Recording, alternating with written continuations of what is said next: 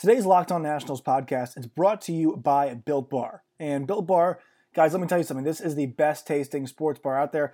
But not only that, Built Bar has what's called Built Boost, and it's like one of those injection things you put in your water. Uh, I've been using them over the last week or so. I've been full of energy. I've felt really great. It's helped me get through my workouts. It's good pre workout, post workout. Really enjoyed that. So check them out at builtbar.com. All right, folks, now it's time. This is part eight of our 2019 Nationals rewatch, Game 1 and Game 2 of the 2019 World Series. Connor Jones and myself, Josh Neighbors, breaking that down next. 3 2 to Suzuki. Kurt Suzuki! See you later! The Nats have won it! Seven runs in the bottom of the ninth! This is deep to center field. Bellinger's back. It's a grand slam. Howie Kendrick with a 10th inning grand slam to break it open. The former Dodger breaking hearts in Los Angeles. The kick in, here it comes. Swing and a miss! Swing and a miss! Swing and a miss! And a World Series Game 7 winning Curly is in the books! The celebration is on! The Washington Nationals are the world champions! You are listening to the Locked On Nationals podcast, your one stop shop for news, analysis, and conversation surrounding your reigning, undisputed World Series champion Washington Nationals. Now, here's your host, Josh Neighbors. My name is Josh Neighbors, and this is the Locked On Nationals podcast. It is part number eight of our 2019 Nationals rewatch. We have finally made it to the World Series. We're going to do World Series games number one and two tonight. Joining me on the phone to talk about it is my good friend Connor Jones. Connor, we're finally here to the World Series, and um, watching World Series game one and two, I just think that so many of the things that we talked about through the entire like this is this was kind of the point of this, right? Is that a lot of the things that you and I saw in the earlier rewatches came to bear in this World Series. And my headline heading into this was the two best teams, without a doubt, were competing for the World Series. And I, I think that the Astros and the Nationals, it wasn't one of those scenarios like it was Warriors Rockets, where that really felt like the finals a couple years ago. This was the legitimate best two teams squaring off in the Fall Classic. Yeah, it, it was one where it felt like a heavyweight fight. And I think you could say the same thing if the Dodgers were in the series. If you look at how these teams played, you know, the last four months of the regular season, those three franchises ran away with the best records in baseball to the point where it's like the Nats may not have the best uh, record comparable to the Astros or Dodgers, but you feel like they're a team that's playing on the level of those two teams. And to me, it felt like those three teams were playing at a higher level than anybody else with the Yankees just behind. So I agree. It's you kind of got to the World Series and you felt like you had the two right teams that deserved to be there. That uh, you, you, felt like you weren't um, missing out on one of the on maybe a, a true contender like maybe you've felt in past baseball playoffs just because certain teams uh, can lose a quick five game series that to an opponent that they're much better than. And some people would say the Dodgers may be better than the Nats, but I think it's close enough where where you can at least argue that you had two of the best three teams in the league uh, playing in the final series of the year. Yeah, and and look, you know, they even showed that statistic, uh, I believe, right before. I forget what the record was, but I saw it on the Fox graphic going back on the rewatch, and uh, it was something ridiculous. It was like the record since May 24th you know, I mean, at least 40 games over 500, I believe it was. Um, both these teams had it cooking. To get to this point, you remember, you know, and it was not an easy road for the Astros. I mean, they had a really competitive um, divisional series against the Tampa Bay uh, against Tampa Bay Rays, and then obviously they had they had that Yankee series um, as well too. They ended up winning in six games. So they come into this game. It's Gerrit Cole on the mound. He's going up against Max Scherzer Cole, since May 27th, 19 and 0, 1.59 ERA, 258 Ks, just a 39 walks. Um, daunting, but you know, I think heading into this, if anybody was just going to beat you purely off, like if there's going to be one guy I felt like I was just going to beat the Nationals, it was going to be Cole. And early on it was it was apparent that the Nationals were just going to keep doing what they had always done, Connor. That's put up competitive bats. But heading into it, it felt like that you know out of all the pitchers in the league, this was a guy who could really shut the lights off against the lineup of the Nationals that had been um, formidable for you know the entire season. I think Gerrit Cole, uh, he's a guy where you definitely could see him dominating a game and putting the Astros up one to zero. I think that what kind of got lost to a lot of people is that Scherzer and Strasburg is an equivalent duo, if not a little bit better than Cole and Verlander, in my opinion. When it comes to who I, am obviously biased, who I'd want on the mound for those games, I would definitely say uh, Scherzer's the guy I want out there over Gerrit Cole, based on what they've been able to do over the course of their careers and the kind of competitor Max is. I I wasn't afraid of that matchup, feeling like the Nats had had a shorter hand there. Um, that's not to disrespect what Cole can do, but I think when you look at the the one and two that the Nats had and the one and two the Astros had, that there's a reason each time that that those guys matched up overall during the course of the series, which I think was three times out of the seven games that the Nats went three and zero oh over those seven. Today's Locked On Nationals podcast is brought to you by Built Bar. Built Bars are the best tasting sports bar out there. It's a protein bar that tastes like a candy bar. 16 amazing flavors, 8 chocolate nut flavors, 8 cho- chocolate nut free flavors. Bars are covered in 100% chocolate, soft and easy to chew. Built bars are healthy. They're great for health conscious guys. Lose or maintain weight while indulging in a delicious treat. The bars are low calorie, low sugar, high protein, and high fiber. Flavor profile peanut butter brownie, 12 grams of protein, 170 calories, 3 grams of sugar, 3 grams of net carbs. And another f- flavor, well, actually, this one's my favorite the mint brownie flavor, 15 grams of protein, 110 calories, 4 grams of sugar, 5 grams of net carbs. Right now, we have a special offer for you guys. Go to builtbar.com, use promo code locked on, and you'll get $10 off your first order. Use promo code locked on for $10 off at builtbar.com. Also, like I mentioned earlier in the show, check out that Built Boost, guys. That stuff is really good. They have a bunch of awesome, awesome flavors. Pina colada right now, I guess, is my favorite. Also, their black cherry lemonade, spectacular. If you're a mixed lemonade fan like me, one more time, use promo code Locked On, and you'll get ten dollars off your first order. Use promo code Locked On for ten dollars off at BuiltBar.com. Yeah, and then start off this game, first inning, Trea Turner gets on, but Gerrit Cole's able to work out of it. You go to the bottom of the first.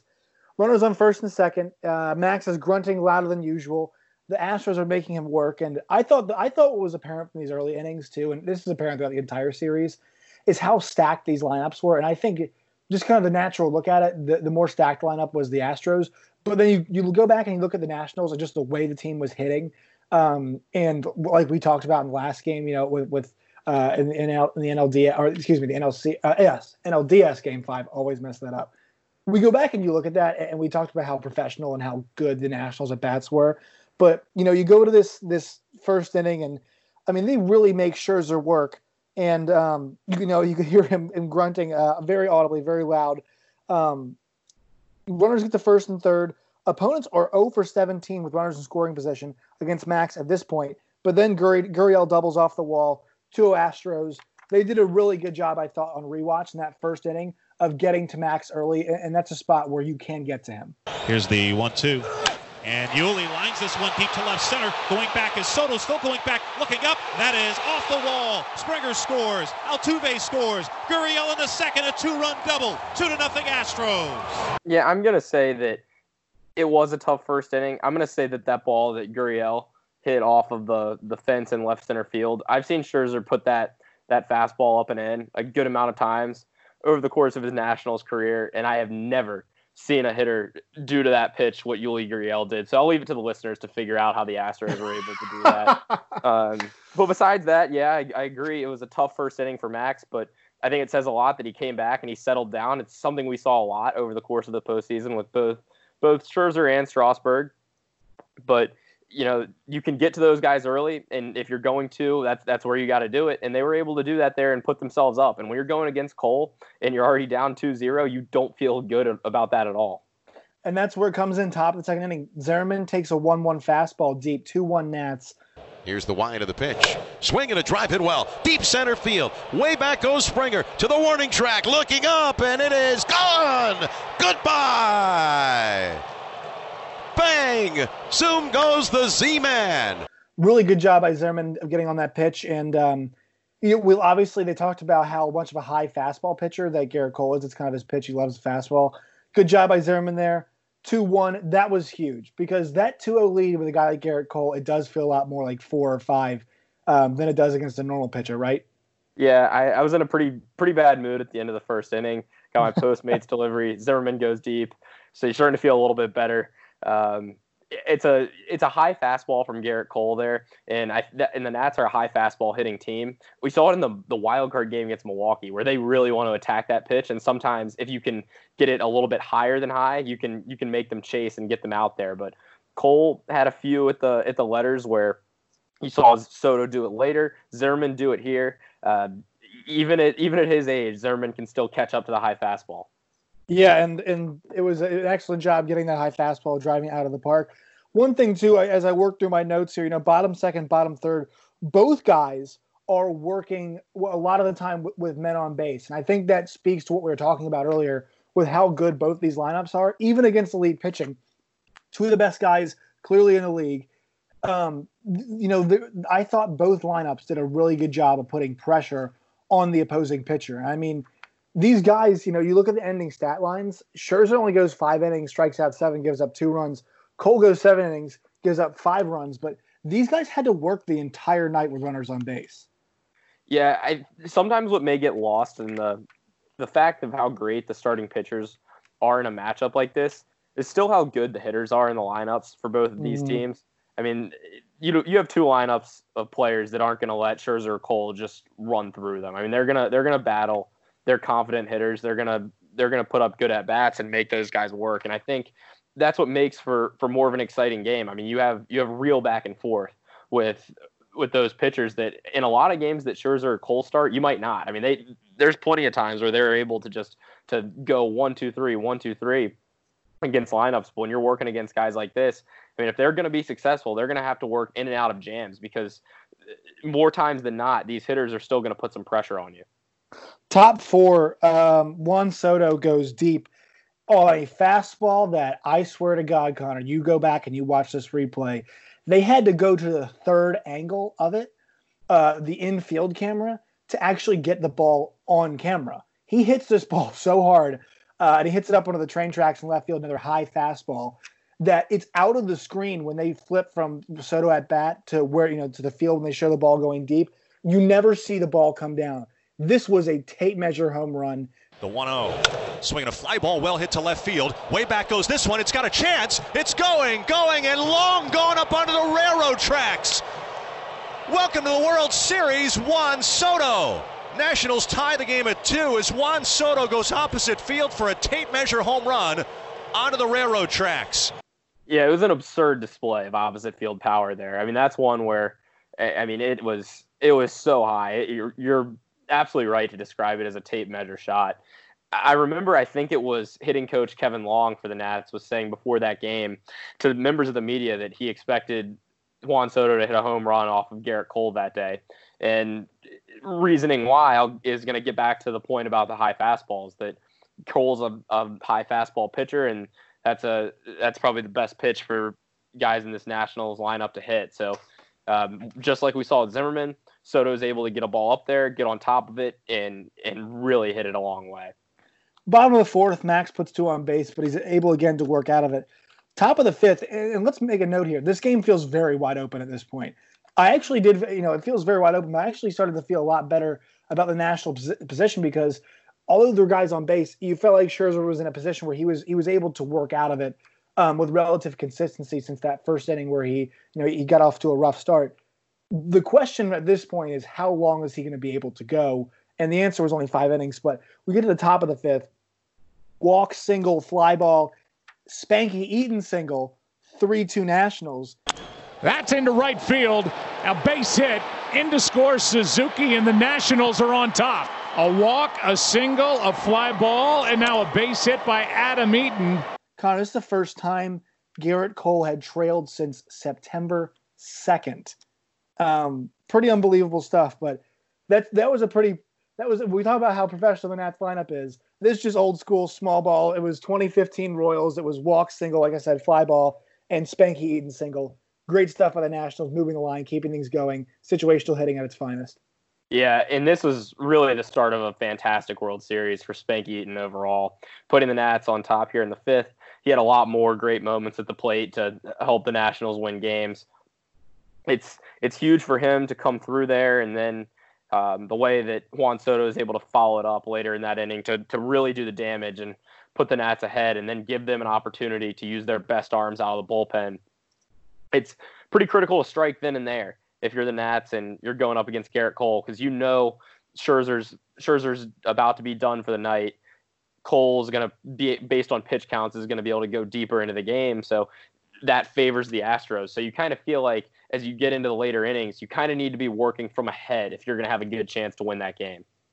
Yep, later in the inning, like you said, first and third, Soto goes off the wall, drives in two runs on a 3 2 pitch, makes it 5 2 DC, so a bit of a cushion there. First and third, two out. Swung on, hit in the inner left field. Brantley going back against the Crawford boxes off the wall, bounces by him back toward the infield. Robles has scored. Rounding third is Rendon. He comes in to score on a booming double off the left field wall by Juan Soto. He's driven in three runs in the game. The Nationals have scored three runs in the top of the fifth inning. Scherzer uh, in that bottom of the fifth, his first one, two, three inning. So his last inning, five innings, seven strikeouts, two, uh, three walks, two runs given up there on those five hits. Bottom of the sixth, Patrick Corbin comes in, gives up one hit but no harm. You know, I love the usage of him here, Connor, as a bridge, right? I mean, th- this this was an excellent spot to put Corbin in to use him as a bridge to the back of the bullpen. You know, as opposed to bringing in somebody you might not trust too early. Give the ball to Corbin. He does give up a hit, but he gets two strikeouts and gets out of the inning. Yeah, it, bringing bringing Corbin in in the sixth is almost something you have to do there.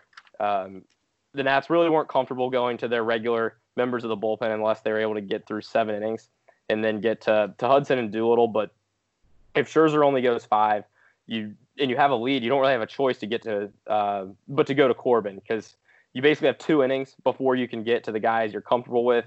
Corbin was going to be used out of the bullpen. It was kind of the plan all postseason, and he's able to get you through one there. I remember at the time hoping that they were going to push Corbin for two and then right. push him back further in the series to game four. I was thinking, or it, which they ended up doing, starting him in game four. But I was thinking, you know, if you're going to start him in game four, you might as well try and get two out of him here. So that's that was something that that I was thinking and hoping for at that time. They decided to pull him after one, um, but at least you're able to to shorten the game a little bit with one of your best options. Yeah, I was I was in lockstep with you because you go bottom seven. Tanner Rainey comes in and gives up a home run to George Springer. George Springer leads off the. This is blasted left center. That ball's got a chance. If it's high enough, it is a home run, Springer. And now it's Nationals five, Astros three. You know, really good game. Uh, two hits, two RBI in this game, including that solo home run. He walked twice as well too. Uh, a really impressive night for him in a losing effort. Um, but yeah, with Tanner Rainey, not a great night for him. He gives up the home run, back to back walks at that point, and Daniel comes in, bases loaded, two outs, and uh, gets the K against Yordan Alvarez. A massive moment there for the Nationals. Daniel Hudson coming in and getting the job done. Yeah, it is. That's kind of was his role all year, um, putting out the fire. But Uh, like I said, that's why I wanted Corbin to throw a seventh inning. Tanner Rainey did not to pile on because he's a right. guy with a lot of talent that can really help, but Tanner Rainey did what you're risking him doing by bringing him into that game in the seventh inning with a lead. He got wild. He gave up the, the long ball, and it and it really it was really costly, and it almost cost him the game. But Daniel Hudson did a good job stepping up in that inning and, and getting out of a huge jam, just as just as the Nats were kind of able to do all night. Bottom of the eighth, Springer drives in Tucker a ball that was a foot away in right field from being gone. I mean, I, I don't know if it did, but it looked like it almost hit off the glove of Adam Eaton off the wall. 5 4 at that point. And Springer drives it pretty deep to right center field. Going back on it is Eaton at the wall. He leaps, and that ball is off the wall. Tucker races to third base. He's around third and coming home. There will be no throw to the plate. It's an RBI double for Springer, and it's five to four Nationals. They bring in Sean Doolittle in that spot. He's able to finish off the inning. That was the right spot to bring him in. They had to extend him a little, a little over the normal one inning, but good job by them. Sean Doolittle, only Nats pitcher that did not give up, uh, did not give up a hit. Nats offense was pretty quiet here in the back end of the game. It's not that's why we haven't talked about it very much. But in the bottom of the ninth, Doolittle K fly ball, fly ball. Final is five to four Nationals. Uh, I think best role player here, Connor. I love I Sean Doolittle. He he came in there and had the impo- you know not impossible job, but but the job of holding off an offense that seemed like it was surging a bit. And on a night where the entire team, all your pitchers, the previous uh, four pitchers, had all given up at least one hit in their you know their time, Doolittle was able to shut the door and actually gave them that that closing of the door in in the eighth inning as well too. So I think he's he was the Dion Waiters uh, best role player award right there. Doolittle sets. He kicks, he delivers, and a swing and a fly ball left center field. Robles to his right on the run there. He's calling for it, and he makes the catch. And a curly W's in the books. The Nationals take game one of the 2019 World Series. Uh, at a time where the offense was going quiet, and you had to hold the line there. Yeah, it was it was pretty much all about holding on for dear life after the fifth inning in that game, and yeah, for sure, Sean Doolittle came in and, and really settled things down when they absolutely had to because losing game one here would have been so tough because if you're down 0-1 in Houston, not only did you lose the game, but you also lost a game that you probably should have won and you've burned Corbin, Hudson, and Doolittle. And if you're going to burn all three of those guys, you, you can't lose that game because you're so far behind the rest of the series. The Nats are not a team that has pitching depth. They have to win the games where they have their best options on the mound. And fortunately, they were able to do that. Sean Doolittle kind of set the tone, not just for that game, but was able to to give the Nats a huge leg up in the series because that outing, uh, those final four outs were were far more critical than just deciding one game. That could have been it could have been potentially disastrous if they were able to lose that one. My notes post game, just the three words I thought of: gutsy, hard nosed, and Juan Soto. Man, I mean Soto three for four, three RBI in this game. Uh, he kind of did it all. I mean, this was really the beginning of what was a phenomenal World Series for him. Yeah, you look at offensively, the two guys that had the best night, the only two guys with multiple hits are Adam Eaton and Juan Soto, and and they weren't and they didn't cool off the rest of the series either. They were able to keep it going. Eventually, Anthony Rendon was able to to get it going too, and it shows you what that top and middle of the order can do for you, even if the guys at the back weren't able to bring um, much scoring threat to the table. All right, so that brings us now game two. So the Nationals here, you know, you've already got that game one, like you said, uh, uh, on the road. Was really important, and at least you know at this point you have snagged home field advantage. Um, you're going to be going home with that one game in your back pocket. In theory, and we know how this ends up, but in theory, I mean, you could, if you know, if you go on a big run, you could end things at home or put yourself in a position, you know, to all you have to do is just win one of the next two at on the road. So, kind of in this sense, I mean, I know you like to grab game two, and they did, but they're already kind of at a mission accomplished type setting, right, Connor? Yeah, I think if you come back one-one with Houston coming home, I would take that every every time going into the series. If that was the deal, and you could start at game three with it one-one, I'd I'd take that for sure. Um, you're kind of playing with house money. You feel like turns out that wasn't the case, but you feel that way um, coming into game two there, where you feel like you got one on the road, and then you have Strasburg and and Verlander going, so you feel like it's it's still a little bit of a toss up game. Um, you feel mm-hmm. like maybe you have a chance with um, with Steven on the mound, and and it, it was kind of a, a similar game to to game one for a while. Locked on Nationals podcast would like to thank Postmates for their support. Uh, not sure if you guys know this. Live sports coming back this week. UFC 249 in Jacksonville, Florida. Um, not in front of fans. Social distancing will be occurring, but live sports is back. There will be wings. There will be beer. And uh, the only way to get those things in a safe and timely manner is Postmates. If you're like me, you're probably thinking about what to eat for dinner while you're eating lunch. I love food and beer, and that's why I love using Postmates. But I kind of love them even more right now because I can get food without leaving the house or even opening the door. Given what's going on in the world with COVID 19, they've created non contact deliveries. So when I order from local restaurants, right? Yeah, I mean, started off really weird, you know, and, and like you said, Strasburg versus Verlander. This game starts off with a Turner walk, single, Rendon double, 2 0 Nationals. Opportunity for the Nationals, and that's into left. Well hit and off the wall. It bounces away, and two runs are going to score. What a start for the Nationals. Booming double by Tony Two Bags. His fifth two base hit of the postseason. He drives in his eighth and ninth runs of the postseason. Um, and this thing could have been a little bit worse, but Verlander's able to settle in and get out of that. But you feel really good about it. Strasburg, 1.10 ERA in six postseason starts. But um, this this first bottom of the first inning is really interesting for the Astros because Altuve gets on and he tries to grab third, and Suzuki throws him out. And Brantley then singles after that, which would have scored the run there. And then Bregman crushes the home run to make it 2 2. And brings up Alex Bregman hitting 231 with a home run and four RBIs this postseason. There it goes. He's back.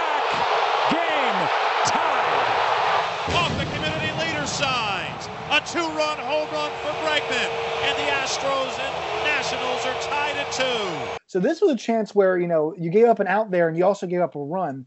This thing could have been a little bit worse for the Nationals if it weren't for an excellent throw and a great tag by by Suzuki to Rendon.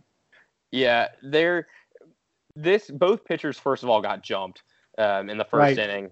Uh, two, when you have pitchers like that, like we've said before, that's probably your best chance to get to them. Both teams were able to do that. That play by Suzuki, he's a guy at the plate who had a overall pretty brutal series. I think it was one for twenty, but his impact most of all was seen in this in this game where he was able to make that defensive play, and then we'll get to the home run later, but uh, that that play by Suzuki limited the damage and was able to keep things tied up for for the next couple hours.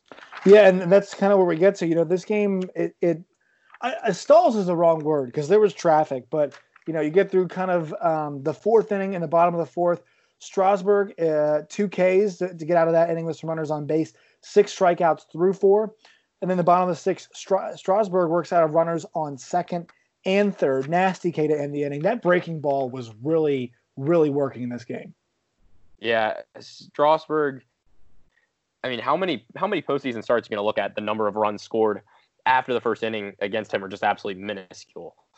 I've Right. said it when we've talked about other games where he's kind of like a freight train where he he picks up steam and momentum as the game goes and he gets tougher and tougher to hit. He just becomes flat out dominant by the time the game gets the game gets later and that's what happened here.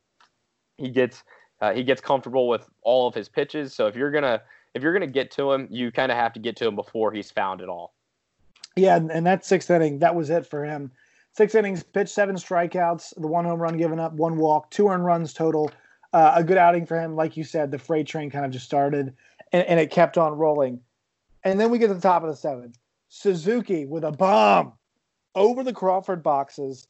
Um, that shot was, and for a guy who was hitting, I, I saw the graphic, it was 0.080 uh, on the postseason so far.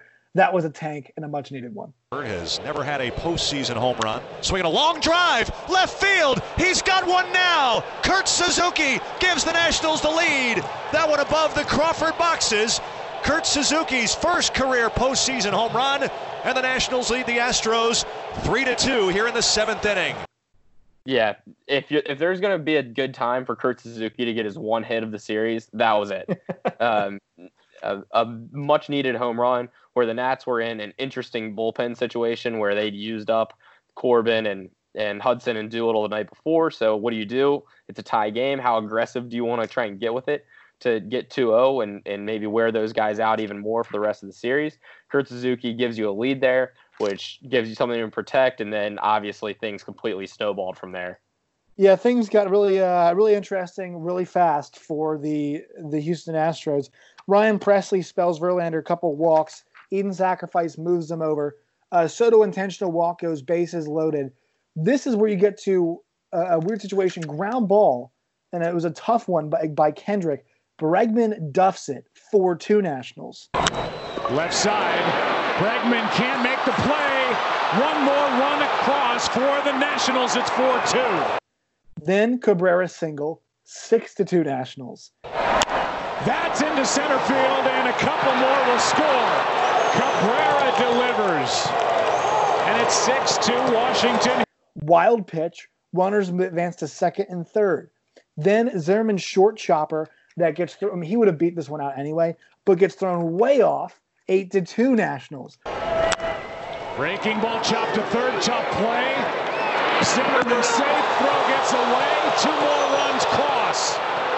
Nobody's at second, so Zimmerman slides in, and it's 8-2 here in the seventh inning. I mean, this one was just baseball 101. It was like watching a, a bad little league team out there, Connor. Everything that went that could go wrong for the Astros, it went horribly, horribly wrong for them. It was just it was an absolute disaster for for Houston in that inning. I mean, every it seemed like every single ball put in play somehow found a way, whether it was hard hit or not, to end up positively for the Nats. Ryan Pressly had a brutal inning of work. Uh, some guys, it seemed like there were some guys in the lineup who were just happy to face an, an option other than Verlander in that game. They were able to finally uh, do something other than deal with Cole and Verlander and the top arms that that Houston has. But defensively, the Astros kind of melted down there and let things pile on because I mean, after the Nats had used used up some great pitch, pitching options last or the previous night, you don't know that a two run deficit is going to cost you that game if you're Houston. But when you let it become four and then six and then eight and eventually ten, then you're completely out out of the game and you're facing a massive uphill climb the rest of the series. Yeah, I mean they they dug themselves into a massive hole. I will say this: Fernando Rodney in the seventh inning comes in. It's only a six run game, right? So I felt like if there was anybody that, that could have uh, honestly made a mess of this, it was going to be Fernando Rodney. So I want to applaud him for getting through that inning unscathed. I'm not sure how he felt at the time, but I was my thing was look is eight to two. It was not the guy I wanted. I mean, I know they were out of pitching, right? They're not the guy I wanted to come into the game at that point. I, I mean, I don't think you can go with. Um, I don't think you can go with an option like one of your top three arms after what happened the previous night with that big of a lead. Maybe there's an argument for bringing in someone else um, other than Rodney in that situation, but Rodney has a lot of experience, which mm-hmm. I mean that doesn't necessarily mean it's always going to be a good outing, even World Series games. And we saw a, a game four, I believe it was, in Washington where he got absolutely rocked and was wild and was the Rodney you were completely scared of. But shout out to him for holding it down here because they were they were able to collectively the second tier guys in the bullpen were able to avoid Davey Martinez having to get up a Hudson or a Doolittle, which theoretically would be useful going back home, uh, keeping those guys as fresh as you can. Once again, something that didn't turn out uh, according to plan because that wasn't didn't really end up being helpful at all. But you know, at at the time, it's a it's a pretty big job by all those guys to be able to go in there and eat up their innings and not make a mess of it. I mean, you're right, Connor. Fernando Rodney has a lot of experience. I would say maybe too much experience. That's a fair um, assessment. I think that a lot of people, a lot of Nats fans, including myself, were were wondering if if maybe he was too far on the end of experienced uh, coming into the game. Do you know how old Fernando Rodney is? Forty three. He is 42 exactly, at the time of the series. You're exactly right. He just had his 43rd birthday. So uh, congratulations to Fernando Rodney on hitting that milestone. Yeah, and that was a quick Google search, by the way, to, to tell you the age, not uh, not off the top of my head, but um, yeah, he's been around the block a time or two. Been in Major League Baseball since the time that that I was four or five. So yeah, um, shout out to a phenomenal career for Fernando Rodney. um, do you want him in a tight game in the World Series in 2019? Probably not. Oh, no. Uh, no, so we, that make, that gets us the top of eighth. Uh, a two-run tank from Spanky. Robles at first, and Adam Eaton the batter, and swings and drives one to deep right toward the line, way back. It is gone. Goodbye. Two-run home run for Adam Eaton, speeding around the bases. It's a two-run home run for Adam Eaton. Bang! Zoom goes Adam Eaton, putting the Nationals in double figures here in Game Two of the World Series in the top of the eighth with one out. Uh, uh he continues. Also, I want to I want to note that his best moment in this game he has a F me that is like really loud in the third inning. I believe on a pop up he has. My, I recall that. Very you do okay because it's like very audible, and he's laughing about it afterwards. But it it was you could tell Joe Buck kind of goes like sarcastic off. But um yeah, pretty funny, and uh, he pads the lead. This one's that that that was the icing on the cake. If it wasn't over already, um, that Spanky Eaton home run, making it 10 2. Then Cabrera gets an RBI single late in the inning to go to 11 2. So there you go. And also more icing, Michael A. Taylor. Taylor hits one in the air to left. Back at the wall. It is gone. Way, way out of here. His second to this postseason. And Michael A. Taylor has made it 12 to 2. Washington goes deep in the bottom of the ninth. Uh, Martin, or excuse me, top of the ninth. Martin Maldonado has a home run that was kind of just all window dressing. Another big thing, Tanner Rainey bounced back a nice scoreless inning here. No, it was a low low leverage moment, but we'll take that, right? Yeah, a uh, couple things there. Adam Eaton reacting to a pop up like I do an errant tee shot. Um, Michael A. Taylor, once again, Michael Michael A. postseason Taylor. I mean, he saves up the home runs for for the big games. I know it was out of reach here, but uh, you think back to his game five home run against the Cubs, his game four home run against the Cubs, his uh, game two home run, I believe it was against the Cardinals, and then a, World Series home run. He's got a he's got a knack for the postseason. And Tanner Rainey, he was able to bounce back, uh, low rev, low leverage situation, but still good to establish confidence. I mean, he's he has phenomenal stuff, a lot of talent with Tanner Rainey. It's just about harnessing it, and uh, you in that inning, you're able to see the good side of it. Yeah, I would say this one, the Dion Waiters uh, award for the best uh, best performance by a role player. It's got to go to Adam Eaton here. I mean, he had a really nice day with the two RBIs, especially that that tank he had. A good job moving the line. Nice sacrifice early in the game that set things up as well too. So we'll shout out Spanky Eaton with that award. Um, I'd say the headline coming out of this was the more professional looking team was winning. I mean, it once you said it, like you said, it, it was like every ball in play was a gigantic disaster for the Houston Astros. And um, funny enough, they only credited with one error in this game, which is weird. So, yeah, I'd say the more professional, better looking team. And I mean, how good do the Nationals feel going home with a 2 0 lead? Great. You feel, I mean, you feel like you're in a fantastic spot. It's almost unfathomable to think about what was going to happen in DC and then the remainder of the series. Um, you feel like you're in an outstanding spot. You're coming home you have all the momentum, and then they got absolutely punched in the mouth. Uh, Connor, did you order Postmates anytime during the series? I know you wanted to shout out one of our sponsors. Yeah, um, I think I think I did uh, game one right before the Ryan Zimmerman home run. That's where that's where I was mentioning that I was starting to cheer up after that that rough first inning for Scherzer, and then Zimmerman's home run kind of kind of finished off the process. So, are you undefeated? The Nationals are undefeated when you order Postmates. It, it sounds like it. Yeah. uh, I, would say. I mean, I could say that they're probably defeated on on in game series where I order Postmates. Uh, use code locked on for ten, uh, hundred dollars off a free delivery for your first week uh, on Postmates. All right, that'll do it for this one. Um, gonna be a completely different mood when you and I come back into the next one, Connor. I mean, we, we're gonna be going for a situation where, wow, did it look bright and sunny here, up to nothing, to Game six, the Nationals are do or die in that one. And we'll talk about what happens over the next three games. But man, has there ever been a time where there was more of a shift in momentum uh, that you can remember? I mean, the road team wins every game of the series, but wow, what a what a steep fall it is, what a steep decline it is from where you and I are talking right now to what actually we'll be talking about here in a couple days.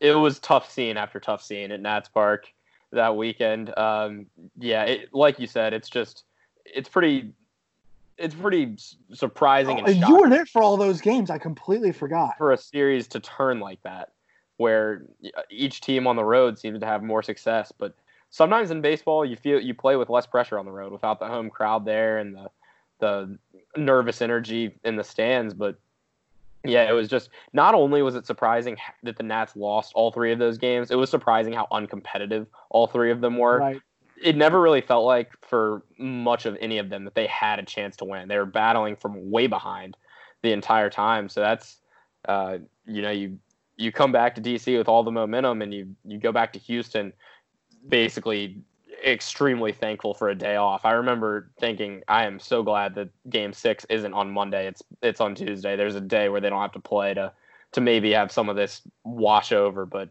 but yeah, I mean can't really think of a series like it. I mean, 17 runs in those first two games. three runs in the next three. I think that kind of tells the entire story, doesn't it?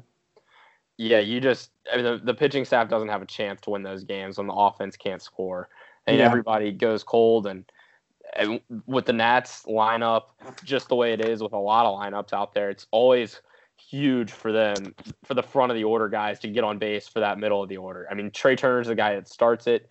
Um, you know, he struggled back in DC, and he's kind of the engine for that offense. And you see that mm-hmm. um, same thing went for a lot of guys. They they just they didn't look like the same team that you saw in Houston, and it was pretty it was pretty shocking. You just you felt like it at the time it felt like the Falcons blowing the twenty eight to three lead.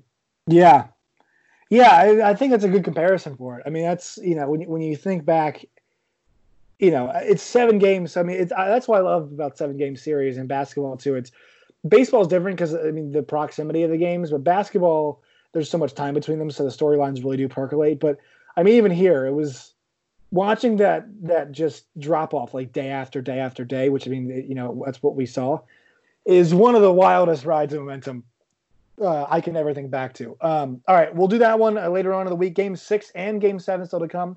Those will be on their own. I thought it was good to just just keep one and two together, just because of the momentum of it.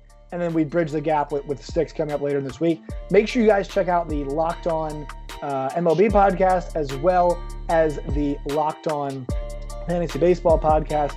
Also, to make sure um, you guys use code Locked On for Postmates and Locked On for Built Bar as well too. Both those awesome sponsors uh, of this fair program. We'll talk to you guys next time.